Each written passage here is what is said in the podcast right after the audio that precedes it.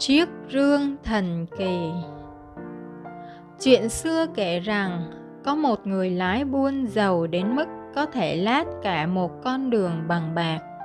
Nhưng thay vào đó, ông ta chọn để lại toàn bộ tài sản cho người con trai lười biếng của mình. Sau khi người con trai tận hưởng cuộc sống xa hoa, anh ta phát hiện tất cả số tiền của cha mình để lại đã sớm tiêu tan bạn bè của anh ta cũng biến mất, nhưng một người trong số đó gửi cho anh ta một chiếc rương cũ với lời nhắn, thu dọn và hãy rời đi. Con trai người lái buôn rất kinh ngạc khi biết được chiếc rương có thể bay được. Vậy nên anh ta bước vào trong, đóng nắp lại và bay lên trên cao, bỏ lại đống rắc rối phía sau. Cuối cùng chiếc rương cũng đáp xuống. Anh ta thấy mình đang ở một đất nước xa lạ. Giấu chiếc rương trong rừng, anh ta đi vào thị trấn. Anh có biết ai sống ở trong cung điện kia không? Anh ta hỏi một người lạ và chỉ tay lên đồi. Là con gái của nhà vua. Người nọ đáp.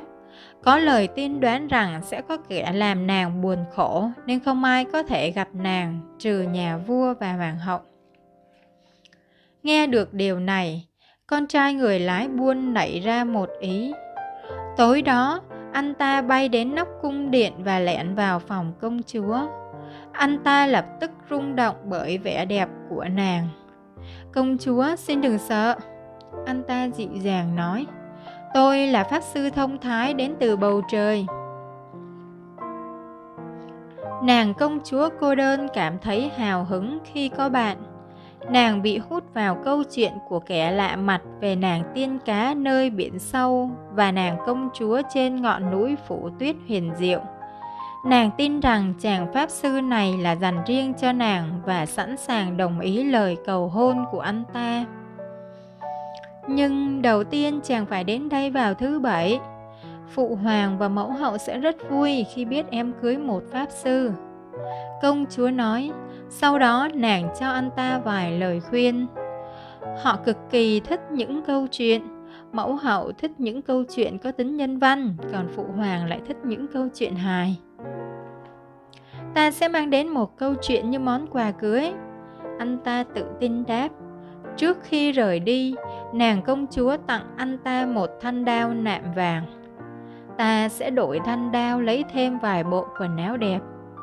Anh ta vừa nghĩ vừa vẫy tay tạm biệt nàng công chúa của mình. Chẳng mấy chốc rồi cũng đến thứ bảy. Công chúa tự hào giới thiệu chàng pháp sư với nhà vua và hoàng hậu, người mà công chúa đã mời. Chuyện kể rằng có một bó diêm. Anh ta bắt đầu kể. Nó nằm trên kệ bếp giữa hộp đánh lửa và một chiếc nồi cũ. Chúng thường kể về thời trẻ của mình. Đức vua và hoàng hậu mỉm cười hài lòng. Chàng pháp sư tiếp tục câu chuyện của mình. Những que diêm rất tự hào vì chúng từng là cành của cây thông cao lớn hơn tất cả những cây khác. Chúng khoe khoang rằng thân cây trở thành cột buồm chính cho những chiếc tàu tráng lệ đi vòng quanh thế giới. Chúng nói lũ chim thường toạt lại về vùng đất xa xôi mà chúng từng đến như thế nào. Đó là lý do tại sao bó diêm cảm thấy bản thân rất cao quý khi sống trong bếp. Hoàng hậu, người thích nghe một câu chuyện có tính nhân văn, nghe đến đoạn này thì vỗ tay.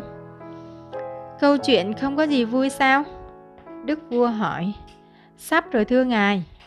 Chàng pháp sư đáp rồi tiếp tục kể chuyện. Câu chuyện của tôi rất đơn giản, Chiếc nồi cũ nói, tôi thường bị trà đi trà lại và nấu trên lửa hết lần này đến lần khác. Chúng tôi sống rất bình yên trong gian bếp này, nhưng rồi có người mới xuất hiện, một chiếc giỏ may. Hắn kể lại những câu chuyện kinh khủng đến nỗi chiếc lọ thủy tinh cũ hoảng loạn ngã xuống đất rồi vỡ thành ngàn mảnh. Nhà vua bật cười thành tiếng. Khi cái bình kể câu chuyện của mình, chàng pháp sư kể tiếp tất cả những chiếc đĩa vỗ tay lát cắt Kẹp gắp lửa bắt đầu nhảy múa. Ấm nước được mời hát nhưng vì đã nguội nên phải được nấu sôi thì cô ấy mới hát được. Trước khi những người khác kể câu chuyện của họ, người hầu gái bước vào thắp lửa và đốt một que diêm. Nó mới sáng làm sao? Bây giờ, các que diêm khác nghĩ, mọi người có thể thấy tầm quan trọng của chúng ta vì đem lại ánh sáng chói lóa kia. Nhà vua và hoàng hậu vỗ tay thật lớn. Người hãy cưới con gái của chúng ta vào thứ hai. Nhà vua tuyên bố. Đêm trước đám cưới, cả thành phố được thắp sáng và rất nhiều bánh ngọt, bánh bao, kẹo bòn bon được tung cho dân chúng trên phố. Mình nên hoàn thành vai diễn của mình. Con trai người lái buôn thầm nghĩ. Thế nên anh mua pháo hoa rồi bay lên trời bằng chiếc rương của mình và thả cho đến hết từng quả pháo một. Đám đông reo hò nhảy múa với niềm hân hoan vì pháo hoa là nguồn sáng lấp đầy bầu trời, đang vinh danh hôn lễ của công chúa và pháp sư. Lát sau, người con trai lái buôn sửa soạn để vào thành phố. Tôi đã thấy chàng pháp sư đó. Một người trong đám đông nói, anh ta có đôi mắt lấp lánh tựa sao trời và bộ râu như bọt nước. Con trai người lái buôn vui mừng vì thành quả tối nay và háo hức với hôn lễ vào ngày kế tiếp nên đã quay lại vào rừng. Nhưng anh ta lại phải đối mặt với thảm họa. Một tia lửa từ pháo hoa đã đốt cái rương cháy thành tro. Con trai người lái buôn không bao giờ có thể bay được nữa và cũng không thể đến thăm cô dâu của mình. Ngày ngày công chúa ngồi trên mái vòm cung điện đợi chàng pháp sư của mình. Còn anh ta rong ruổi khắp thế giới để kể chuyện. Nhưng những câu chuyện anh ta kể từ đó không còn vui như câu chuyện đã kể ở cung điện của công chúa nữa.